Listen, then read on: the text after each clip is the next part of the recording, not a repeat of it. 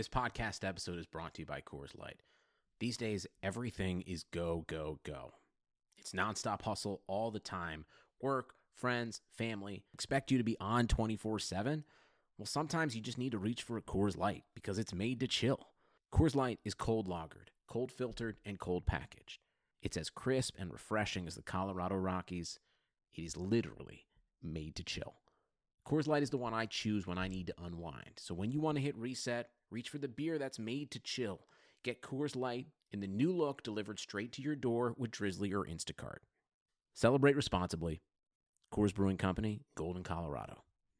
Today's episode of the Chase Thomas podcast is brought to you by our presenting sponsor, Ponko Chicken.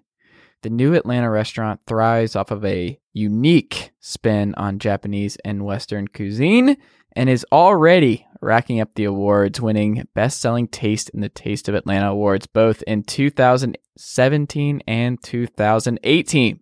So, if you're in the metro Atlanta area and are wanting to try something new and good and delicious, go to Ponko Chicken today and tell them that I sent you over. You'll be glad you did, I promise. Ponko Chicken, where eats meets West. Chase Thomas pod, the Chase Thomas podcast. um, my nephew needs me to record. See, I hate. I already hate it. I hate it. All right, welcome back to the Chase Thomas podcast, the Thursday night pro wrestling edition of the podcast, and one of my now recurring guests, someone I very much enjoy talking professional wrestling with. It's Brad Shepard. Brad, good evening. How are you, sir? I'm good, Chase. How about yourself? I'm good. Um, you've uh, I like following your Twitter now because you will you'll get into stuff. I just I'll see I'll watch from afar. I'll lurk and I'll be like, oh, Brad's going for it again, and it's it, it's fascinating, man. You just you embrace it. So more power to you. Well, yeah. I mean, uh, you know, it, to me, it's like if you're gonna tweet, uh, why not make it a little interesting? So uh, hopefully, everyone who follows me gets a little kick out of it. Yeah. So, what did was, was there anything big since we last talked that you got into a kerfuffle with that uh, you were like, oh, what what is happening right now? I have to take care of this. Um, you know, I, I had a uh, I, I had a tweet where I talked about uh, Kenta and uh, how mm-hmm. good his work was in New Japan, and it just um, sent the New Japan pro wrestling fans into a complete tailspin uh, because um, you know he worked for Noah Pro Wrestling Noah, and mm-hmm. not New Japan. So uh, I, I ended up getting about close to 50 angry tweets from New Japan Pro Wrestling fans, you know, shaking their fist and yelling at me to get off their lawn. Kenta is such a sad story in WWE because, like, he's still such a great worker and he was having great matches on um 205 live and like i don't like i would he would still be like one of my handful of guys that like i would just watch his stuff like he's just still a really interesting fun dude to watch work even at his age and he's had bad injury luck and that's part of the part of the game um yeah. in pro wrestling and it sucks but shinsuke nakamura getting the push that he has and getting the the spotlight that he's gotten um he's like the more marketable between the two, but like God, Kenta in those spots, and like if he was able to get that kind of main roster push that uh, he got, especially when you see like what Mustafa Ali is getting on SmackDown and guys like that, where I think timing is going to be what defined the uh, timing and bad luck for Kenta and WWE because I, I it it should have gone differently, and it just kind of bums me out. He it's just a bummer. Like I he was just fun and he's really good and he's still going to be really good. Um, I don't know, man. I, that it, it's a bummer. He's like of all the releases, that one bumped me out the most because I still love watching him, and I it sucks that we never got to see Kenta, AJ, Kenta, um, all these different dudes, Kenta, Daniel Bryan. Like I we I wish we'd gotten like one year at least of like Kenta just putting on great matches, kind of like what Andrade's done with different guys in the main roster, where it's just like I don't think I don't trust them to ever use him the right way. for a long period of time. But at the very least, give me some fun memories of like, oh yeah, I remember when Kenta had this like twenty minute barn burner with so and so. That's that's all I wanted. And we never we never even got that, and it's uh it's kind of sad. Yeah, I mean Kenta will go back to Japan and uh, he'll be totally fine. But you know, WWE has a history of not knowing exactly how to book um, talent outside of North America, especially. Oh. and Yes. you know, I, I think, yeah, I mean, obviously that's that's a big thing, But You're putting it very you know, nicely. Mhm. I, I think he's, yeah, I would say so, yeah. Uh, but he's more of a fit for, you know, the strong style and focusing on the in-ring work. Um, you know, the sports entertainment aspect is where I felt his biggest weakness was uh, when it comes to the the charisma outside of the ring and the promos, that Mhm. that type of a thing. So I think he'll be totally fine going back to Japan. so there's no chance he goes to AEW, right? You know, I wouldn't completely rule it out. I'm just I, I would lean towards no because Mhm. I don't think that's what AEW is going for. what do you think they're going for? How would you define their I mean, vision they're right going. now? Well, I would define it as more of a. Uh, they're looking for maybe talents that haven't been discovered that are really good, or maybe Mhm. talents that are Like really Chris popular Jericho. in the indie scene. Yeah, like uh, Chris Jericho and Chris Daniels, who are like Mhm. fifty. Uh, uh, yeah. Um, yeah, yeah, it's kind of like uh, Triple H and Batista, two uh, 50-year-olds going at it on the on the big stage. Um, you know, but I think in in for the most part, that's what they're going for is that type of a uh, a talent. You know, and they have to have the Chris Jerichos. Obviously, they have to have some level of a name brand starting out. But yeah. You know, I, I think you don't want to go the WCW route and all of a sudden you have, you know, Hulk Hogan and Bret Hart and Randy Savage and Lex Luger and you have all of these, you know, big name guys uh, that you're just Scott Hall and Kevin Nash. And, you know, you're paying these guys to come over, and, and I think you know AEW can't make that same mistake, and I don't think they're going to.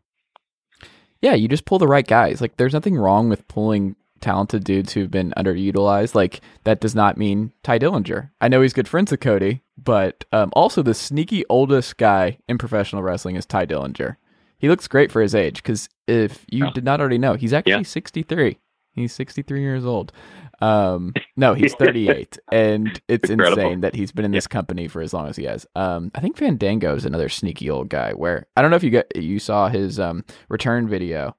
God, I love that guy. One of my favorite Yeah, gimmicks that never made the main roster that I wish got a run was Johnny Curtis. Johnny Curtis gimmick, the slimy sea, Oh, yeah. ball with the backstage stuff on NXT from years ago. Some great, great work. Johnny Curtis is like the guy who he's another wrong era guy. Where like I don't think he'll ever work well enough in the ring to really become something big there. But if he came in at like 2003, I he would have been great in the I ruthless even- aggression era. He would have been Yeah, like even- with Johnny Curtis. Uh huh. Yeah, even Attitude Era, I think he would have been uh, really good in that era as well. Yeah, he may have been I, that Johnny Curtis thing may have been even better. Yeah, he's 37. He turns 38 this summer. So wait, what is the age difference between him and Tyler Breeze? Then that must be like gigantic. Because Tyler Breeze is like one of the youngest still. Okay, so Tyler just turned 31, so he's a little bit older than I thought he was. Um, but yeah, sorry, just went down an entire rabbit hole on these guys, uh, which we are prone to do on this podcast. But um, I don't know. I think it's gonna be interesting. We haven't really heard anything AEW in a couple weeks now, really, right? Just that the copyright stuff came up a little bit. Right. Um, there's we we really just don't know what all is going on right now with them. Um, I expected maybe I shouldn't have expected like the Goldberg stuff to come out or them to. I guess Jim Ross is the most recent thing to come out. Is that Jim Ross is by all accounts probably going to be their next uh, play-by-play guy, right? Yeah, that's absolutely the plan. I mean, that's something that has been in the works, from my understanding, for months. Um, obviously, they they couldn't admit that due to his contract with WWE, but that was my understanding um, from a report I received months ago. So, yeah, I think that's what we'll see. I mean, Jim is motivated to continue to announce and believes he can still do that, and obviously, they'll have a, a need for an announcer. So, it seems like a a good fit. And of course, obviously, when you talk about announcers in the industry, there probably is no bigger name than Jim Ross. Yeah. Well, we just lost Michael Cole, a valued listener to the Chase Thomas podcast, but he's also getting phased out apparently, right? Like in the next year, isn't that a thing? Michael Cole's gonna be gone soon. Yeah, I do think they're eventually phasing out Michael Cole. Obviously, you know, they Mhm. like to have the young guys when it comes to their announce team. Um, Michael, you know, I can't say I'm a big fan of what he does. You know, it, it, one of the things while Roman was out that I looked forward to not hearing was, uh, "Here comes the big dog." Ah. You know, we have to hear that every week, like 20 times a night, and it'd be like, Jesus, just shoot me. Um, and they opened up Raw but, this week with it. you know- it's already back. They're already back in the. it's back in the Yeah. saddle, baby. Back to the bread and butter of what made God. Raw great. yeah, so you know, I don't look forward to that, but he does. I mean, honestly, it's a very difficult job. He takes a lot of Yes. instructions from hmm you know Vince McMahon. So I understand you could put anybody in that role to a degree, and they would have a lot of those um, same sort of quirks that we don't like. Yeah. Do you think Arn Anderson is a foregone conclusion to make the jump now to AEW?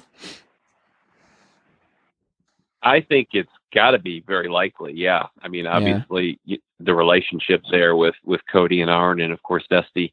Uh, it just seems like a no brainer to me. Uh, Arn was never a corporate guy; he was more of one of the boys, and hmm I think he would just be a valuable asset wherever he goes. Um, so yeah, that seems like a good fit to me.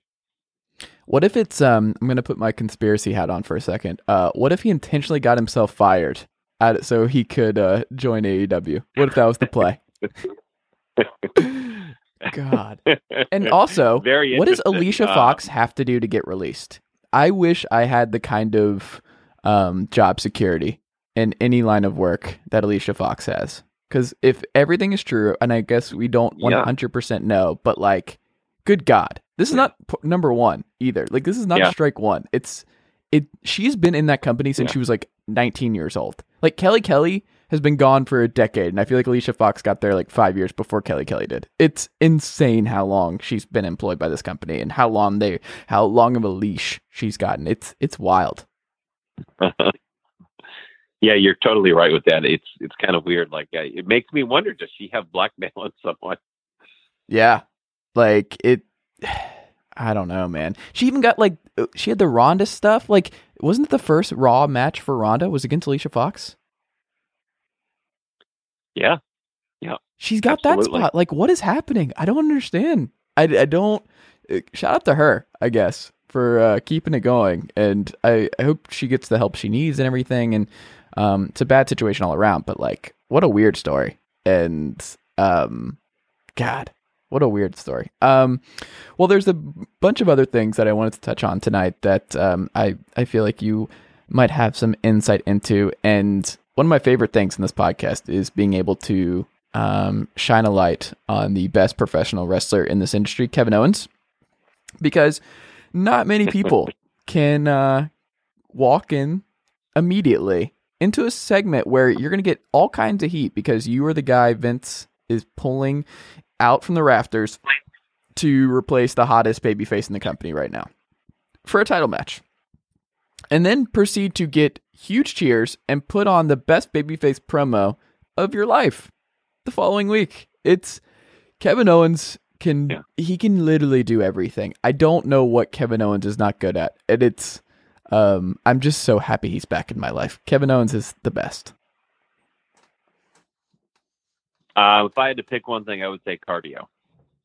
I, he's dropped the pounds, man. He looks great. He's he's dropping No, the pounds. I think right. cardio might Yeah, I think cardio might be in his Yeah. life. I think he was like one thing that Brad Shepard may not like about me is my cardio issues. So guess what?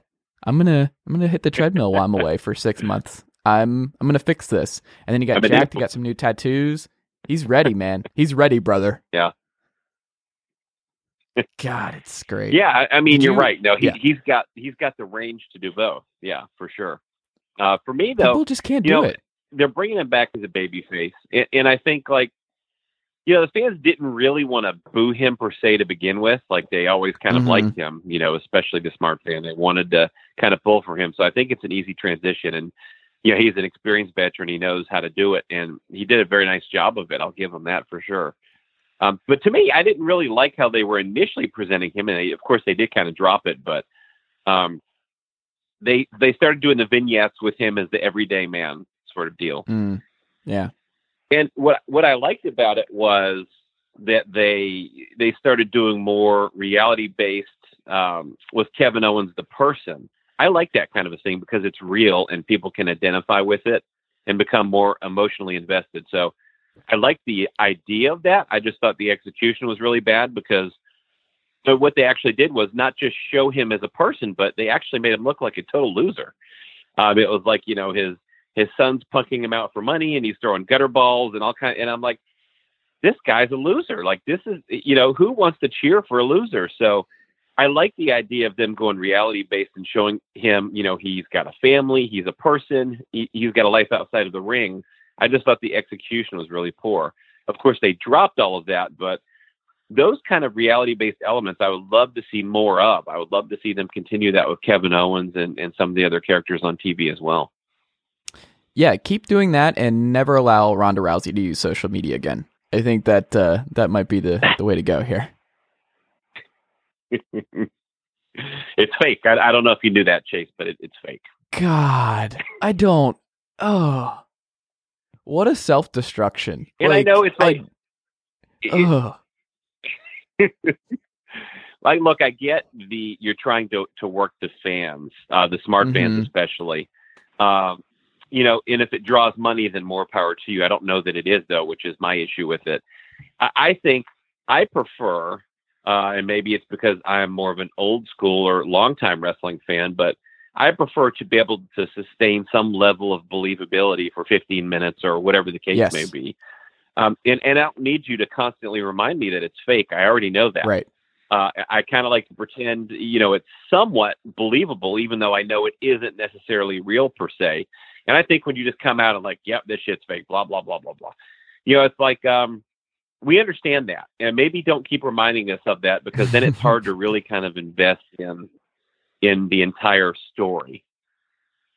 And i think that's true for sports uh, like it, it, that transcends pro wrestling where like fans love the idea that their teams like especially like pro athletes like you you need fans to believe that these guys give a damn every night and they give a damn about their teammates they they care about their city they're they're they're fans like they care.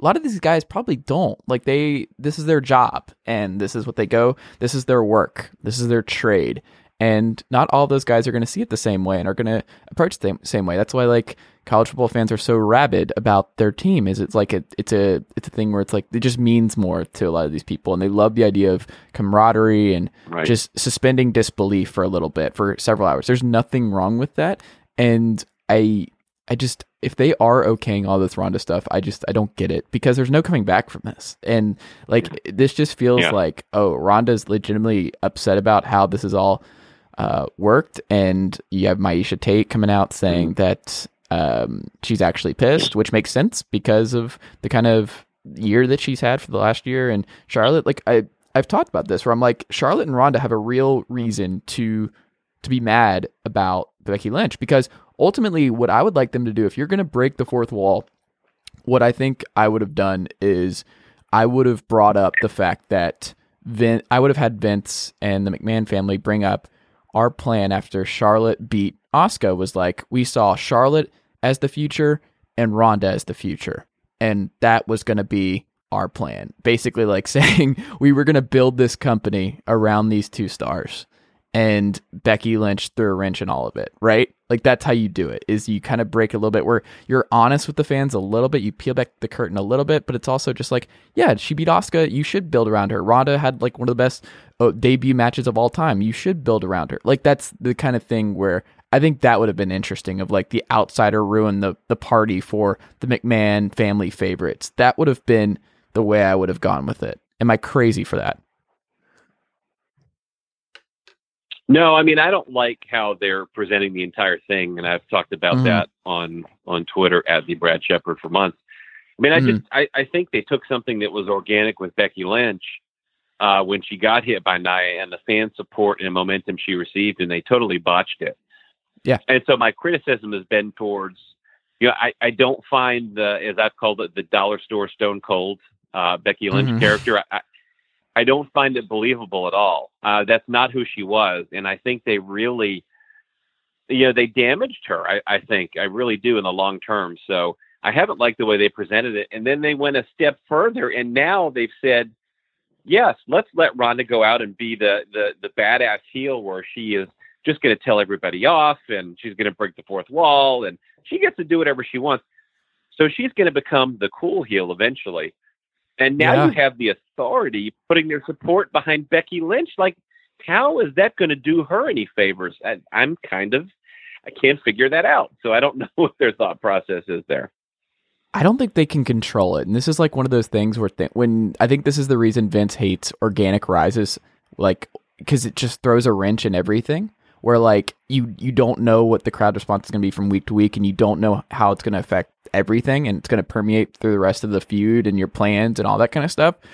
Um, and you have to, you're kind of forced to read and react on a weekly basis and throw stuff out based on how people, like, I don't think this was the plan for Ronda two weeks ago, but then you get the response that she got and crowds just booing her out of the building because of the Lynch stuff. And you're like, oh God, well, we can't do this. WrestleMania is still weeks and weeks away. Like, we can't do that. And that's one of the other big things that's uh, problematic for this feud is there, like, there's already serious burnout on where else they can go with these three at this point. Like you just have to have the match. Like I I'm I feel bad for them on that front because they're gonna have to keep coming out and try and make this interesting for another like WrestleMania is what a month still. We're still a month out, basically. Yeah. Like I just that's Yeah, they- they overexposure and fans are gonna go. get burnout. Oh, I agree. And the more they continue to push the authority behind Becky Lynch and and present Ronda as the cool heel who, who can do whatever she wants and doesn't give a damn, I, I- just don't think that does Becky any favors. If the ultimate goal is for her to be the babyface champion, Do you know anything about the latest merch numbers? Have we gotten any reports? Because I was looking for that of like what the sales are like right now, and because Roman's been gone for a little bit, what is the hierarchy right now in the the merch sales? Do you know anything about that? Roman, with him gone, uh, people like AJ Styles have done very well. Roman was Mhm. the the top dog, the big dog uh, in merch sales. As long as Cena wasn't there, anytime John Cena comes back and is on TV, uh, that's becomes his number one spot again. So uh, Becky's done well, but her problem was a lack of overall merchandise. She had a T-shirt, but that was really it. But I do Yeah. need to get an update on that because they've recently come out with more merchandise. So after the Mhm. month is over, I should have a good idea of where you know where she's at with all of the new merchandise. Because I think fans really discount how vital that is in Vince McMahon's mind of like how, who's getting pushed, how things are going to work for that character long term, and I um I, I'm fascinated by how much mo- how much merch Becky has moved in the last couple months because that's kind of like the biggest thing is like is this sustainable? Is this something? Is this character sustainable? Is this um just something like the Daniel Bryan thing where it's like yeah this is this is fine for right now. Daniel Bryan's still really good. He's leaning all the way in on this front, but it's not something that I don't think that this company is going to run with. This gimmick will get old. And like you said, like Becky, they are eventually going to really mess this Becky Lynch character up, and they're already on the fast track to doing so, the fast lane, if you will. Um, that's a that's for the Sunday pay per view. If you if you already knew that we're already at another pay per view somehow, I'm pretty sure Elimination Chamber was like last week. Uh, but it, uh, Yeah. like there's multiple matches like Yeah, Miz, me, and it- we'll get into it. Yeah, yeah. No, I was just going to say, Chase, that it's to me, it's kind of you know they they kind of shoot themselves in the foot because they're so concerned with having yet another pay per view, and I get it, you get live ticket sales and merchandise money and it, et cetera, but you really hurt your storytelling when you go from Elimination Chamber straight to Fastlane, straight to WrestleMania, because now you've created such a short window from Fastlane to WrestleMania to really get your stories out there. Um, I just think it really hurts their their stories going into the biggest show of the year, and so I really wish. I mean, Fastlane is so unnecessary. Um, I just wish they would do away with it. I agree. Um, less is more, and I think AEW definitely understands that, and that's something that they're definitely going to build off of. Is I think they understand. They'll never do three hour shows. I think they've learned the lessons from what um, drives WWE fans nuts. Um, and it's all money related. Everything goes back to money. Um, I want to ask you. So this is something I hadn't thought about, but I wonder if wrestling fans are really preparing. And I don't know if you saw, but Brock Lesnar apparently renegotiating with Vince McMahon right before WrestleMania for another short term deal. Um, I said six months ago that Brock Lesnar was not losing the belt at WrestleMania this year. Like I, I still stand by that firmly that they are not giving Seth Rollins that rub. It's it's not happening. If they're not going to do it with Roman Reigns, they're not doing it with Seth Rollins. And I I'm still like I still think there's a, a strong chance Charlotte wins as well, but I think a lot of it will come down to match order. So once we know who's going on last, that will kind of tell us where they're going to go with some of this stuff. Um, but yeah, I uh, I think it's fascinating. And the other thing now is Kofi. He's an organic rise, and I'm I'm wondering if fans are preparing themselves for the fact that uh, Kofi Kingston is as cool of a story this is. I love Kofi. It's great for him to get this moment. Um, he's not beating Daniel Bryan at WrestleMania. If they do the singles match, like they'll probably open the show and it's it's not going to happen. There's no way I see Vince McMahon at 75 years old pulling the trigger on Kofi Kingston heading into um, a new network and all the other stuff. There's just there's no way that's happening.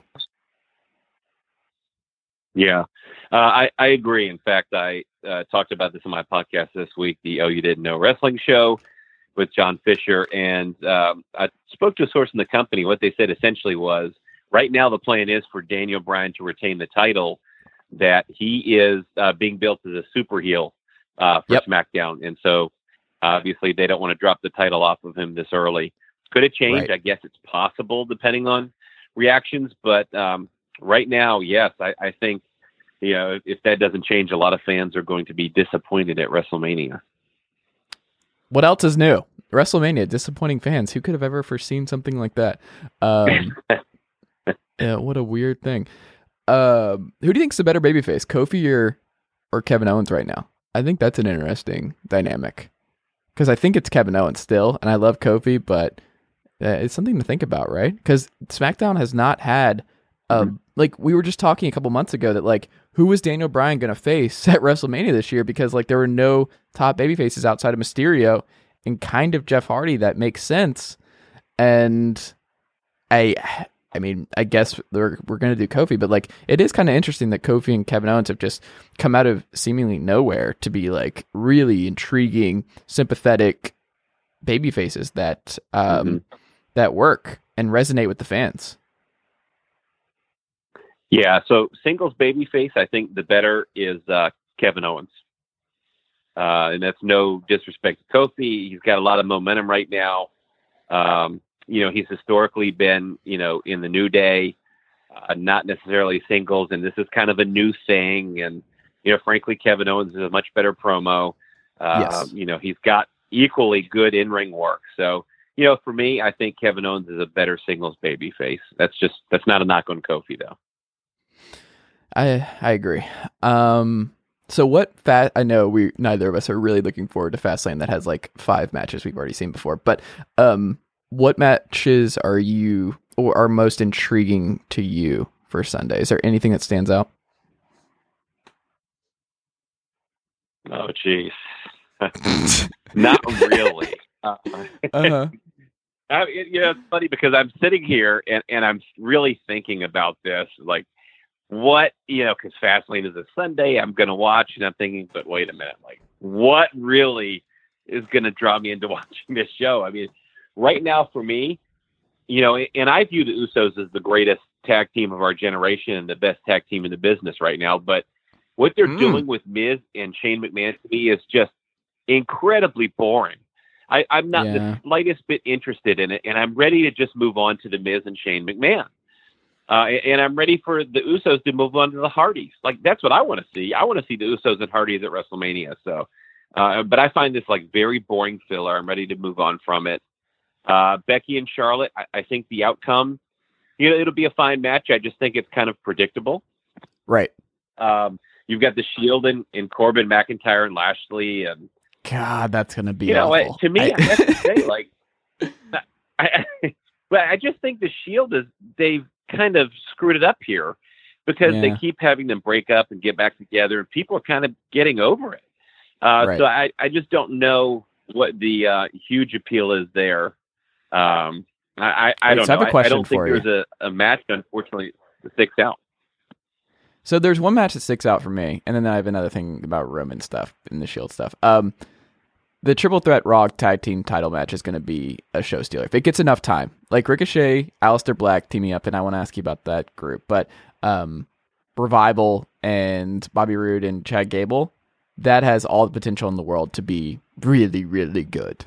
And I hope that gets time. I hope that works because that's like the kind of thing that could really help Chad Gable and Bobby Roode, where Ricochet and Aleister Black can help get something out of those guys. Like this is where they can really help the revival and um, like how does Chad Gable and Bobby Roode not have a name yet? Like how have they done no character work since being a team for months? Like you know Bobby Roode has it in him. You know Chad Gable does. You know that Yeah. they have personalities like based on like the beer money stuff and when he was with Amer- uh, American Alpha and all that kind of stuff. Like there is no reason for this team not to have a name and just some sort of gimmick that I, I just don't understand. Like, just figure something out. Stop presenting them as Roode and Gable. How is that a thing? Yeah, it just goes back to very lazy, bad storytelling. I mean, Gable Yep. does have some natural charisma, and you would really never know that by watching Monday Night Raw. uh, it- you know, and of course, you talked about Bobby Roode as well. I think Roode, though, is much better as a heel. And this may be an opportunity where, you know, Roode or Gable take the pin, and uh, then they start their mid card feud that we never wanted to see. So there you go. God, no, thank you. um, remember when they were doing matches? Who was it? Like that had like four matches with? Wasn't it? Roode, was it Roode and Gable that did the Ascension feud for a month on Raw, where they just kept doing variations Oh, of yeah. the same feud? Was that that was them, right? that was so bad. Yeah. God.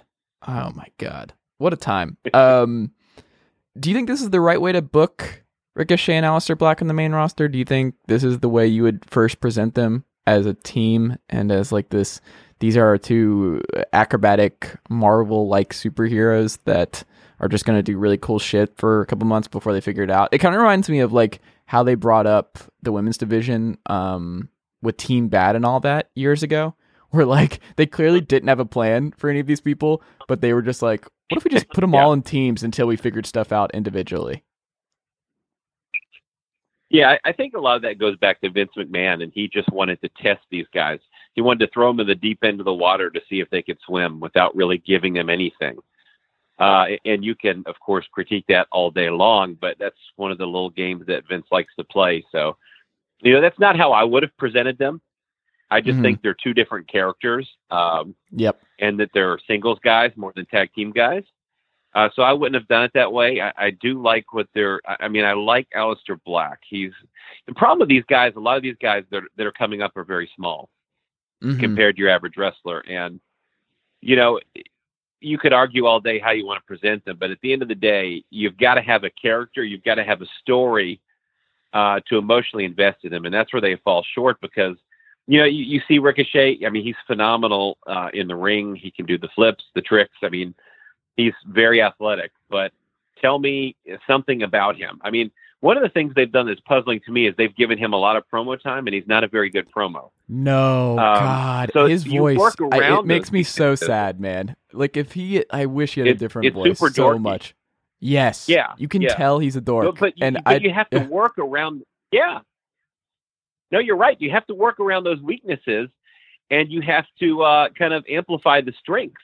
The strengths for him is like you know the in ring work, and the weaknesses would be Mhm. like you know cutting a live promo. So you work around that. Uh, that's Yes. that's what you do. But they, their approach is kind of like, hey, you're not good at promos. We're going to give you a mic every week. Good luck. God. Yeah. It's just you're setting him up to fail, and like you said, that's like one of Vince's things where he's like sink or swim, man. And it's like, what, what? Like you have something here, but it wasn't it you and I who were talking where I like said I am fascinated by how long they're going to keep Ricochet down on NXT just because of the lifespan of that kind of in ring style, where it's like if you're not going to capitalize now, what are you doing? Like, there's no money to be made in NXT. Like, go ahead and call him up and sell as much merch for this superhero like figure as you can before. Um, some before like an injury happens because I just I don't see like he does crazy stuff and obviously some guys are naturally more injury prone than others but like I just I don't see him working this style five years from now so like I, I didn't understand like the like I might have just immediately called him up to the main roster and he signed him just let him train a couple months in the the training center in Orlando and then call him up like there's you got to move that merch because that dude's gonna sell Yeah. a bunch kids are gonna love that guy for years He is Jeff Hart. Like he, I wish he was more than this, but I think he's just like a better version of Jeff Hardy now. It, that's that's what he can be. Yeah, you're right. I think they should have brought him up uh, more quickly to the main roster. I think that's a problem with a lot of guys. I mean, they start now; they're like 30 years old before they come up to the main roster. Uh, sometimes Mhm. that's because they're in the indie scene for so long. Sometimes they just are uh, too slow to pull the trigger in NXT, and I don't understand it.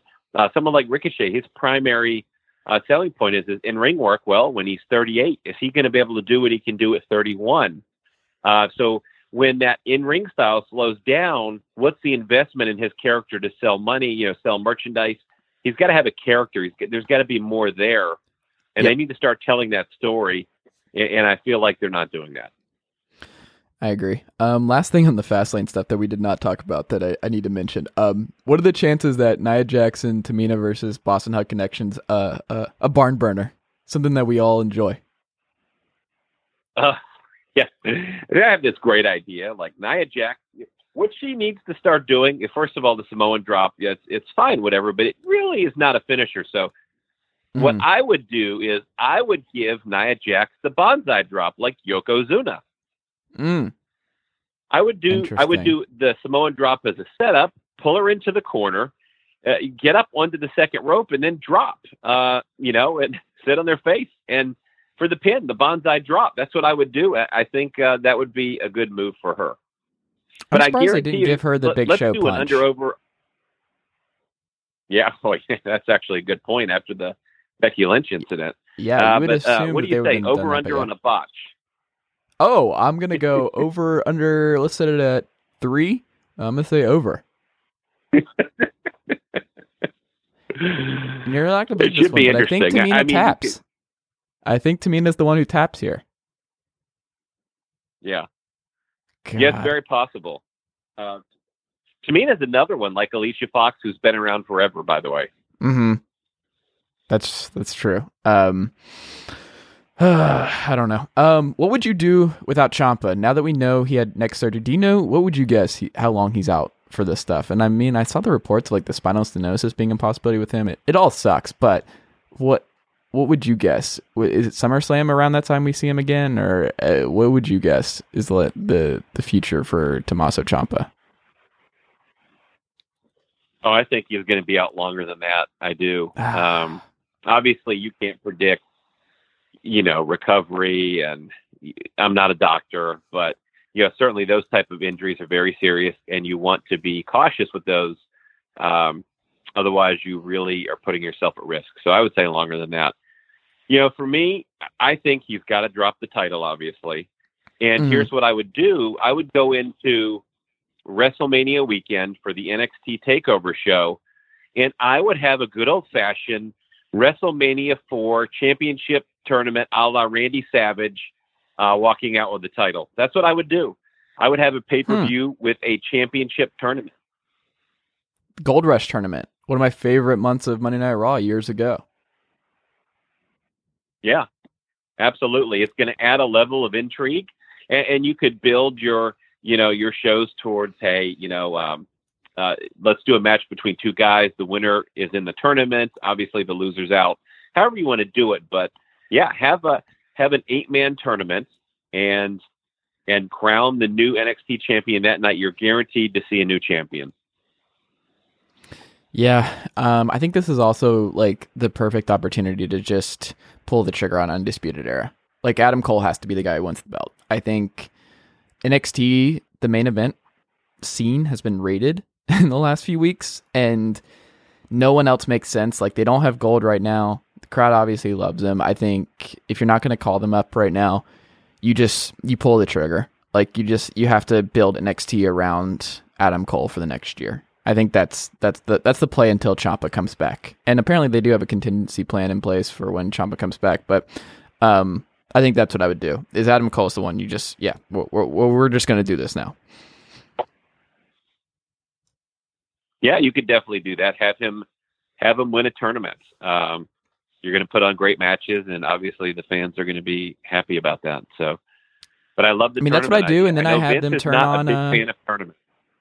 Yeah, I know. I get the sense that you're a big tournament guy. Um, I think what I would do, and this goes back to what we were talking about at the beginning of the podcast, is like one of the best documentary things where you get to see more of the personal side, the real life stuff that is just naturally interesting as a babyface, is Roderick Strong a couple of years ago. Do you remember that one where they went back to his home in Florida and all that kind of stuff and what he Yeah. went through growing up? And he is still a very naturally likable dude, and he's also just a freak of nature wrestler. He might be the best wrestler in the company. I still like he's just so damn good. Him and O'Reilly. I'm I'm already missing those two as a team because Bobby Fish is just no Roderick Strong, and um, it's going to be interesting because I think ultimately that might be the play. Is like the SummerSlam takeover is Roddy versus Cole in the main event for the title. Like uh, after they turned on him and everything else, that that that's probably what I would do.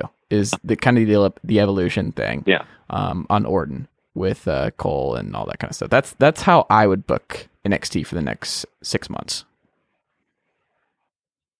Yeah, I, I mean, I just love the tournament idea because it, it kind of is a parallel with you know sports for me. You look at the playoffs and you look at March Madness, right? I mean, I'm I'm a casual at best college sports fan. I'm kind of a pro sports guy. I'm not a huge college sports fan. The only exception really is college basketball. I kind of casually watch it during the regular season, but then when March Madness hits, that's when it draws my interest because then you've got the tournaments. Uh, you've got one shot, you lose, you're out, and that's kind of that's how I parallel it to like this WrestleMania four tournament. Uh, I, I just think it's there's a level of intrigue there, and uh, that's really one of the reasons I like the tournament idea. And it's the the kind of era to do that because everybody's a good wrestler now, and character work is at its all time worst. So one way to get around that and get around bad promos and bad backstage stuff is to just all right, we're gonna do a bunch of really great matches with a bunch of really great wrestlers. That's what we're gonna do. Um, and that's that's how you get Ricochet over. It's like kind of like treating it like PWG, where you just have this like people just will go and buy into all these great wrestlers having great matches. Like that that's that's the selling point. Like it's not ever going to be as much of a moneymaker as what pro wrestling was years ago, but that's just kind of you you have to adjust to your era. And I think that is one way to do is the tournament of just like here's a bunch of great wrestlers that are going to compete. The stakes are if they lose, they're out, and that's more than enough for people to get invested um, from top to bottom. Uh, last thing, um, and then then we'll go. Roman Reigns. Do we think Roman Reigns should compete at WrestleMania this year? I think so. Um, okay. You know, obviously, if he's healthy, I mean, I, I'm not going to say he should compete, and, and if he's not ready, I don't want him to do that. Uh, Mhm. but if Roman Reigns is cleared and healthy to compete, then yes, I do think so because you've already inserted him back into TV, obviously an important part on your weekly TV show. So you're kind of forcing your hand at this point to have him involved in some way in WrestleMania.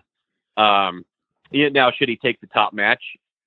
Uh, I don't think so. I don't think that would be good business for anybody. I don't think that would. Uh, I think the fans would rebe- rebel against that, and then you're back to square one. But at the same time, again, you you really kind of inserted him into one of the main event pictures, and he's on your weekly TV show, so you have to do something now. So for that reason, I would say yes. I think the play is just have him come out with Rollins.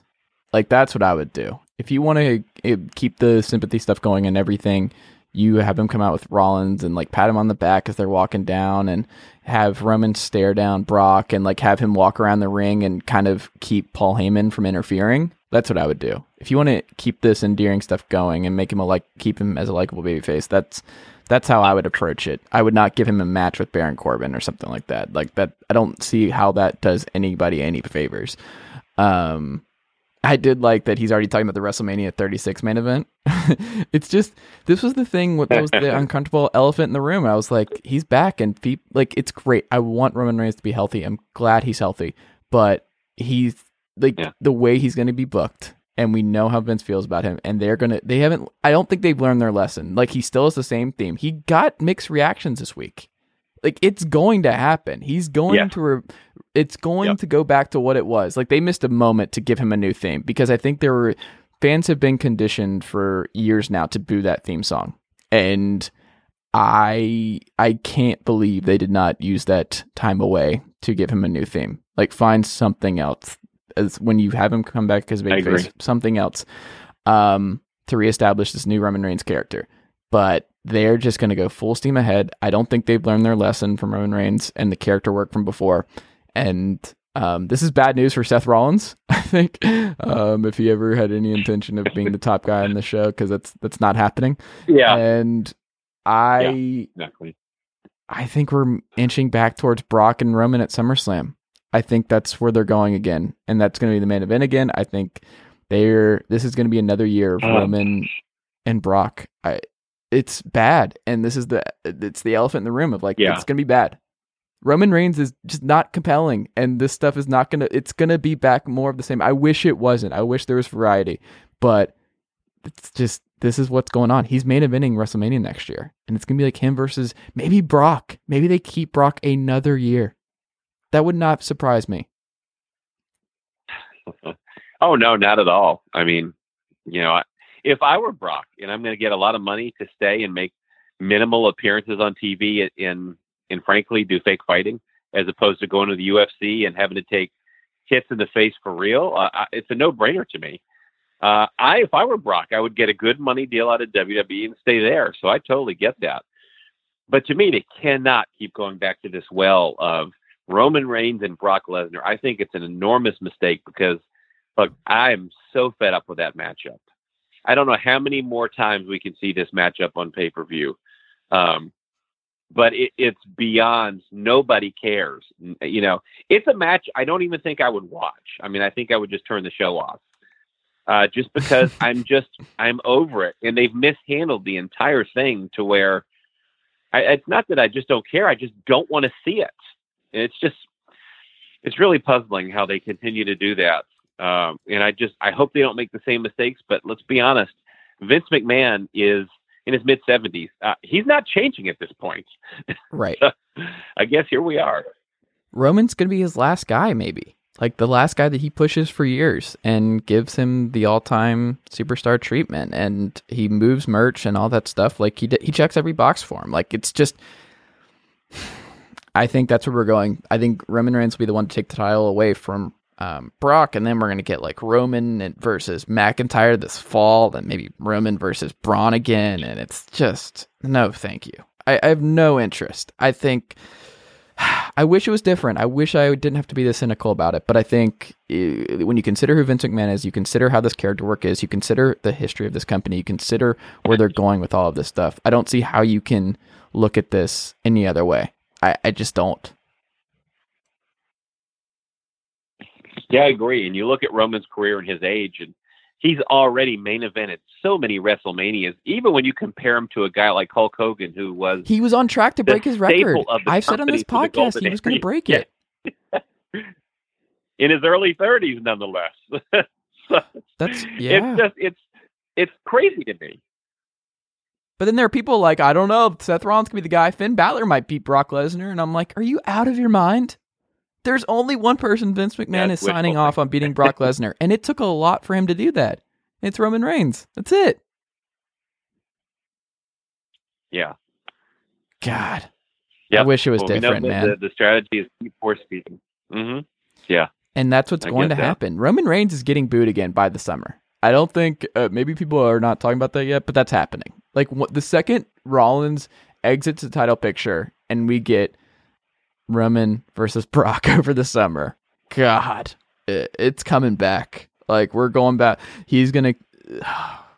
Oh man, I don't want to go through this. It's Thursday night. It's almost the weekend. We don't have to revisit the Roman stuff all for the rest of the year. We can we can hold that off. But you heard it here first, folks. Brad and I are warning you. This is where this is going.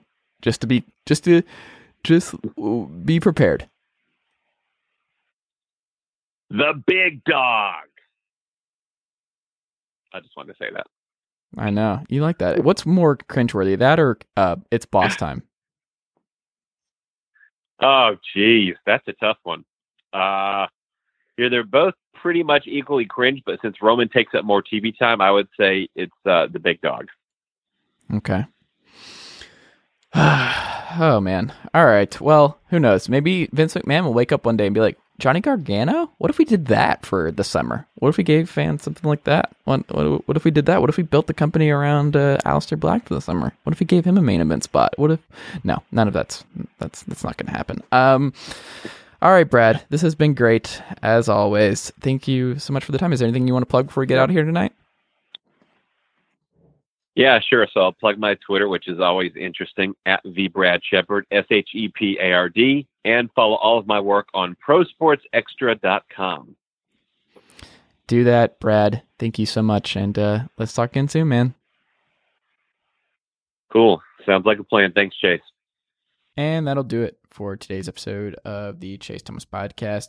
I just want to remind you guys if you like today's episode and you are subscribed on Apple Podcast or iTunes, I would really appreciate if you could take a second, leave the show a five star rating and a review. If uh, you're not an Apple Podcast listener, remember you can find the show on Spotify, TuneIn Radio, SoundCloud, Stitcher, uh, Google Play, or wherever else you get your podcasts.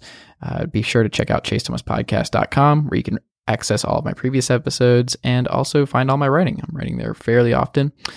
And also follow me on Twitter at chase underscore Thomas and like the Facebook page at facebook.com slash chase Thomas writer. Uh, thank you for your support and we'll be back another episode very soon. Thanks guys.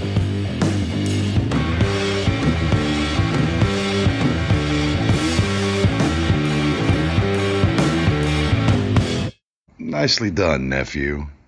Chase Thomas Podcast. Hell yeah. Sugar Ray Leonard, Roberto Duran, Marvelous Marvin Hagler, and Thomas Hearns. Legends, whose four way rivalry defined one of the greatest eras in boxing history. Relive their decade of dominance in the new Showtime sports documentary, The Kings, a four part series premiering Sunday, June 6th, only on Showtime.